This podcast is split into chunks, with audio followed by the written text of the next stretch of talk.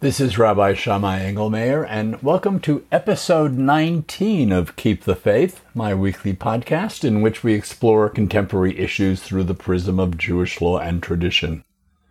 Every so often in recent years, some government entity at the state or local level puts the Ten Commandments on display, usually in schoolrooms or courthouses.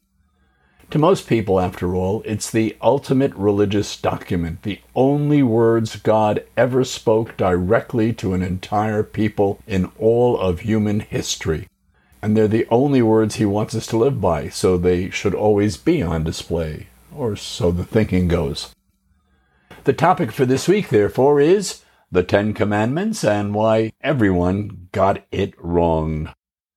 As for why I chose the Ten Commandments as this week's topic, it's because it's the central feature in the Torah reading for this Shabbat, the second weekly reading in the book of Deuteronomy, which is billed as Moses' farewell address to the Israelites. In Deuteronomy, Moses reviews the history of Israel's last 40 years since leaving Egypt, and then reviews some of the laws he's passed on to the Israelites, and through them to us, during that time, including the Ten Commandments. But is the document we call the Ten Commandments really what people think it is? Or is it something else altogether? I won't hold you in suspense. It's something else altogether. It's an important document, don't get me wrong. It's just not the document everyone seems to think it is. At the heart of this question is a very serious problem, at least as I see it. When we read a biblical text, especially a Torah text. We read its words as they were written, but we don't stop to analyze for ourselves what those words mean. Instead, we interpret those words the way we've been taught to interpret them, the way we've been conditioned to understand them. The Ten Commandments is an excellent example of this problem. Hopefully, this podcast will change how we view the Ten Commandments. We'll look at what the text really says, and I hope we'll gain a better understanding about what really happened at Mount Sinai and what really was said there by God. All that was said there by God. I'm going to do a lot of reading of texts, starting with an edited version of Exodus, beginning with chapter 19, where God makes his appearance on Mount Sinai, through the next four chapters, to the moment Moses climbs Mount Sinai to receive God's law. I edited it down not just to save time, but to maintain the narrative flow without being distracted by the at least 30 categories of law running through most of the narrative. As I read this text, don't just listen to the words. Try to follow the actions they describe and the chronology of it all in order to understand what exactly is being said here. Here goes. In the third month, when the people of Israel arrived at the wilderness of Sinai, Moses went up to God, and the Lord called to him from the mountain, saying, Go to the people and sanctify them today and tomorrow, and be ready by the third day. For on the third day the Lord will come down in the sight of all the people upon Mount Sinai. And it came to pass on the third day in the morning that there were thunders and lightnings and a thick cloud upon the mount, and the sound of a ram's horn exceedingly loud, so that all the people who were in the camp trembled. The Lord came down upon Mount Sinai, and the Lord called Moses to the top of the mountain, and Moses went up. The Lord said to Moses, Go down, warn the people not to break through to the Lord to gaze. And Moses went down to the people and spoke to them. And while Moses was down below with the people, God spoke all these words, saying, I am the Lord your God, who brought you out of the land of Egypt, out of the house of bondage, etc. And all the people saw the thunderings and the lightnings and the sound of the ram's horn and the mountain smoking, and they were shaken and stood far away. And they said to Moses, You speak with us, and we will hear, but do not let God speak with us, lest we die. And the people stood far away, and Moses drew near to the thick darkness where God was, and God said, And these are the laws which you shall set before them, etc. And when God was done speaking, Moses came and told the people all the words of the Lord and all the laws. And Moses wrote down all the words of the Lord, and he took the laws he recited to them, known collectively as the Book of the Covenant, and read it in the hearing of the people. And they said, All that the Lord has said we will do and obey. Then the Lord said to Moses, Come up to me on the mountain and wait there, and I will give you the stone tablets with the Torah and commandments which I inscribed to instruct them. So Moses and his attendant Joshua arose, and Moses ascended the mountain of God. That's the edited text. Let's review what it tells us about what actually happened that day. God tells Moses he'll speak to the people on the third day. He begins with the words we know as the Ten Commandments, but he doesn't stop there. In Exodus, what he has to say is recorded in the next three chapters in which he sets out around 30 categories of law. Not 30 laws, 30 categories of law. But the people freak out at some point early on. They're afraid they're going to die if they keep listening to God speaking. They tell Moses to do the listening for them and then report back to them what God said. Moses does just that. God keeps talking, but now only to Moses. In other words, the Ten Commandments were not the only words God spoke that day. They were just the beginning of what he had to say. The three chapters that follow are filled with laws in every single verse, and virtually all of them have no religious content. They're secular in nature. These are laws about how we're to behave to all people, how we need to care about the lower life forms and to the environment, how we're to create a just, equitable society for all people, what our responsibilities are to the poor and marginal people in society. Those three chapters are, in essence, the constitution of the Israelite nation, the constitution of the Jewish people. The Torah calls these three chapters the Sefer HaBrit, the Book of the Covenant. It was never true that God only spoke the Ten Commandments that day and nothing else. The Torah's text is clear on that. As for the so-called Ten Commandments, this document and what it contains were never meant to be a part of the laws God handed down that day. Rather, they were meant and are still meant as the preamble to the Israelite Constitution. They're not commandments. They're not laws. The Book of the Covenant, the Sefer HaBrit, provides those laws, with more laws following in the rest of the Torah. Just as the Constitution of the United States is the beginning of the laws of the United States, so the Book of the Covenant is just the beginning of the laws of God's kingdom of priests and holy nation. Just as the laws of the United States need to exist within the framework of the Constitution, so do the laws of God's kingdom of priests and holy nation need to exist within the framework of the Book of the Covenant.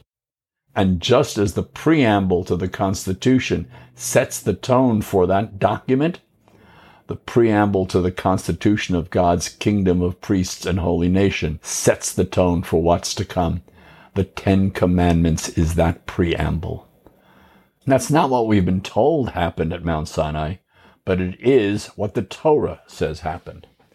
So now we're going to explore the so-called Ten Commandments and their relationship to the Book of the Covenant. Okay, so why do I keep using the term so-called in referring to the Ten Commandments? And why do I keep saying they're not even commandments? It's because the Torah and the Judaism that developed from it know nothing about something called the Ten Commandments. In Hebrew, the word for commandment is mitzvah. When we say to someone, you're doing a mitzvah, what we're really saying is you're fulfilling one of God's commandments. The Ten Commandments then translates as Aseret HaMitzvot, the Ten Mitzvot. But you'll never find that term in the Torah, or the rest of the Tanakh, the Bible, or in the Talmud, or in any other rabbinic text, or even secular Hebrew texts. The term is used only in the vernacular, English or French or German, say, and that's only because everyone understands what the Ten Commandments is referring to, but few people would recognize its actual name. The Torah calls this document the Aseret HaDvarim. All subsequent texts refer to it as the Aseret HaDibrot. Both mean the same thing, the Ten Statements, or the Ten Declarations, but definitely not the Ten Commandments, definitely not the Aseret HaMitzvot.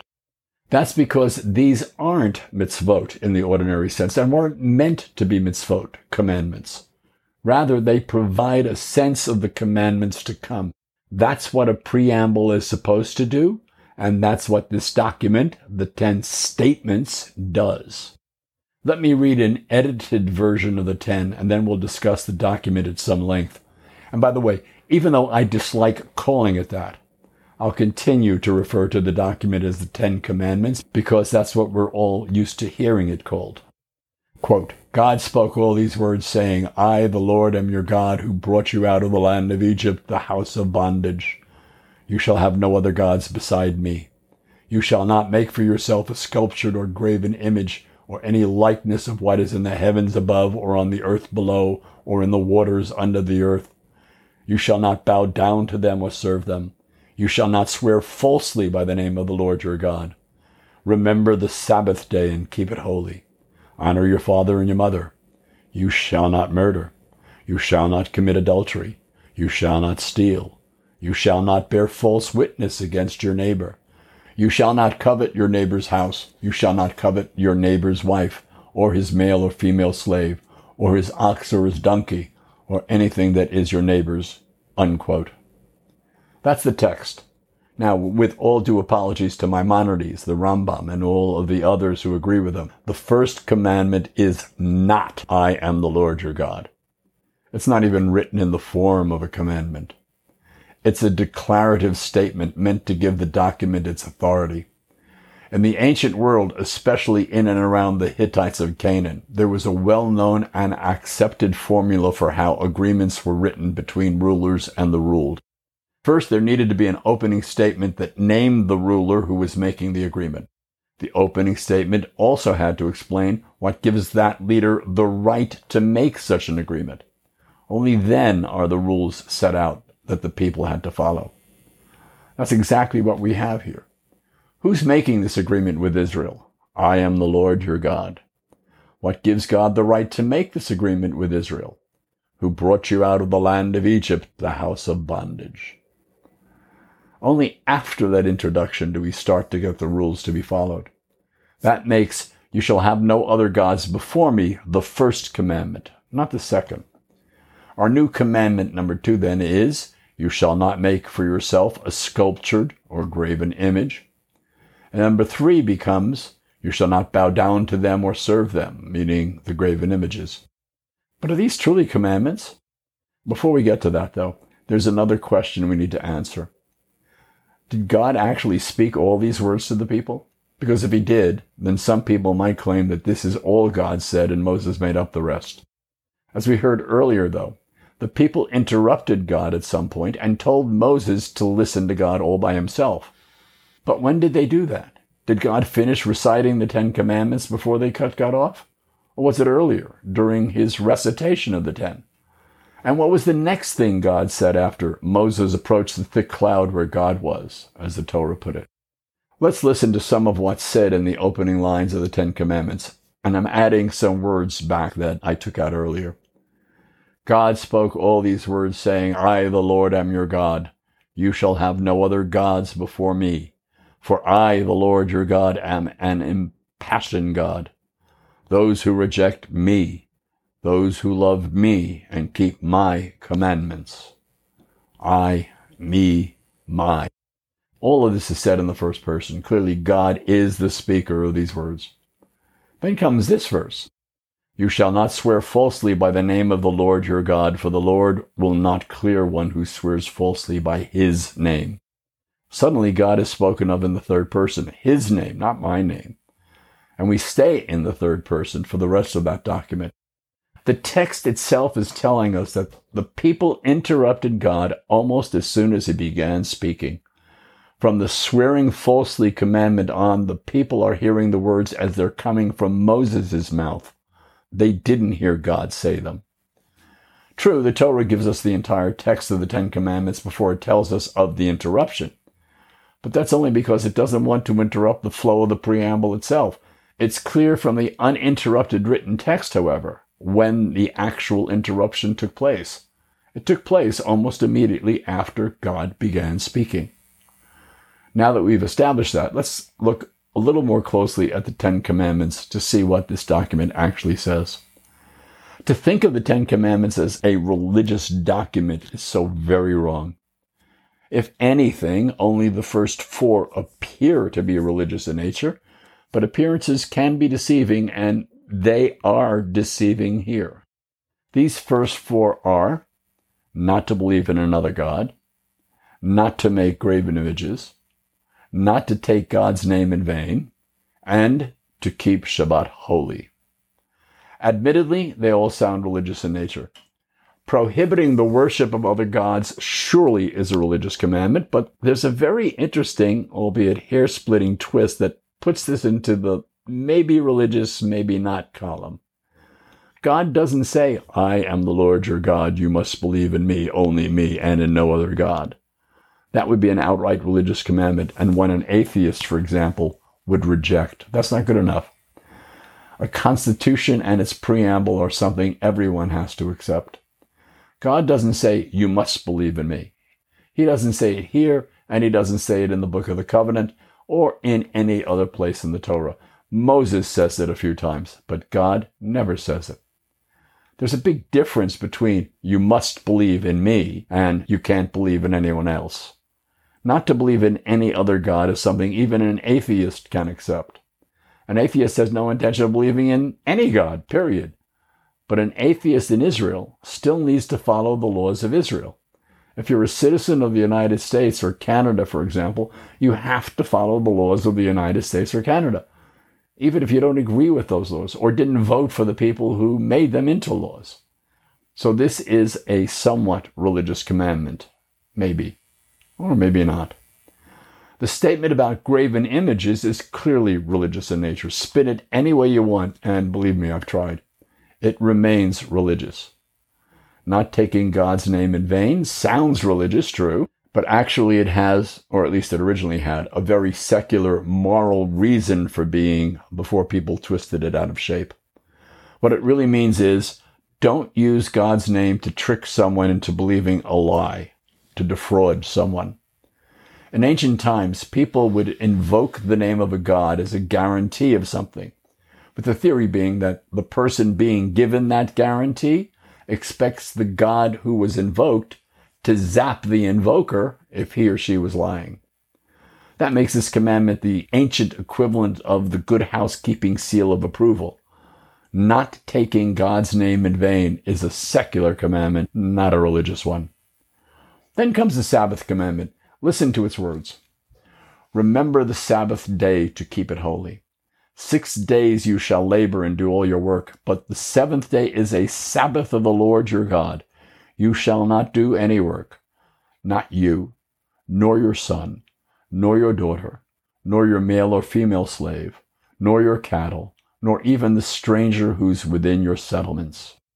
To be sure, not working on a particular day because God said so is religious, but that's not actually what's being said here. The statement not only forbids us from working on Shabbat, which I concede is imposing a religious obligation, but it also forces us to give everyone else the same day off, no matter who or what they are. 3,500 years ago, this statement regarding Shabbat told us and everyone else that for one seventh of our entire lives, coming one day out of every seven, we have to acknowledge that no one human being has any real control over any other life form on this planet, human or otherwise. Rich or poor, master or slave, man or woman, parent or child, human or animal, from the creepiest crawlers to the birds in the sky and the fish in the sea, everyone has an equal right to the same day of rest each week and no one has the right to take that away from them. People who own slaves have absolute control over those slaves. Slavery can't exist without that absolute control. Deny the slave owner control over his slaves for one seventh of the time coming every seventh day, and you deny that such control exists at all. Eventually, slavery would just disappear. At least that was the hope. Also, by implication here and by extension from laws that flow from here into the book of the covenant and from there into the rest of the Torah. Even the earth gets its Sabbath off. We can't work the field or garden on Shabbat because we're not permitted to do any creative work of any kind on Shabbat. And we have to give the land a whole year off once every seven years. So this isn't a religious commandment. It's the ultimate statement of social equality and environmental protection, with perhaps just a trace of religion. As for the remaining commandments, they're all secular. Honor parents, don't commit willful murder, don't commit adultery, don't steal from anyone, don't try to cause harm to anyone by committing perjury, don't even think about wanting what someone else has because it could lead you to do bad things. This isn't a religious document. It's a preamble to a set of laws. And just like the preamble to the Constitution, this preamble sets the tone for what's to follow it in the Book of the Covenant. The Ten Commandments are part of a larger package, the Book of the Covenant, which itself is part of an even larger package called the Torah. 613 commandments, supposedly, but certainly not just 10. The Torah is part of a larger package too, the oral law, and the oral law is part of the largest package of all, the body of Jewish law that developed out of all that came before it in what we call the halakhic process. That this is just the beginning of the laws and not the entirety of the law, we see in the Torah itself. As I read earlier, after the book of the covenant is read to the people and is accepted by them, we have this verse. The Lord said to Moses, Come up to me on the mountain and wait there, and I will give you the stone tablets and the Torah and the mitzvah that I have written for you to teach them. In other words, you've got the framework, Moses. Now come up and get the rest of it. These political arguments over whether to put up monuments with the Ten Commandments on them miss the whole point of what that document is a mainly secular document outlining a whole body of Torah law that in itself is mainly secular in nature. God wants us to observe all his moral and ethical codes, not just what's in the preamble to his laws. The Ten Commandments are worthless by themselves. If that's all someone thinks is necessary, then that someone is way off the mark that God set for humanity. This is Rabbi Shammai Engelmayer. I hope you come back for my next podcast, and I'd like to hear from you about this or my other podcasts. Go to www.shammai.com S H A M M A I, www.shammai.org, and email me, please. Shabbat Shalom. Stay healthy and stay safe.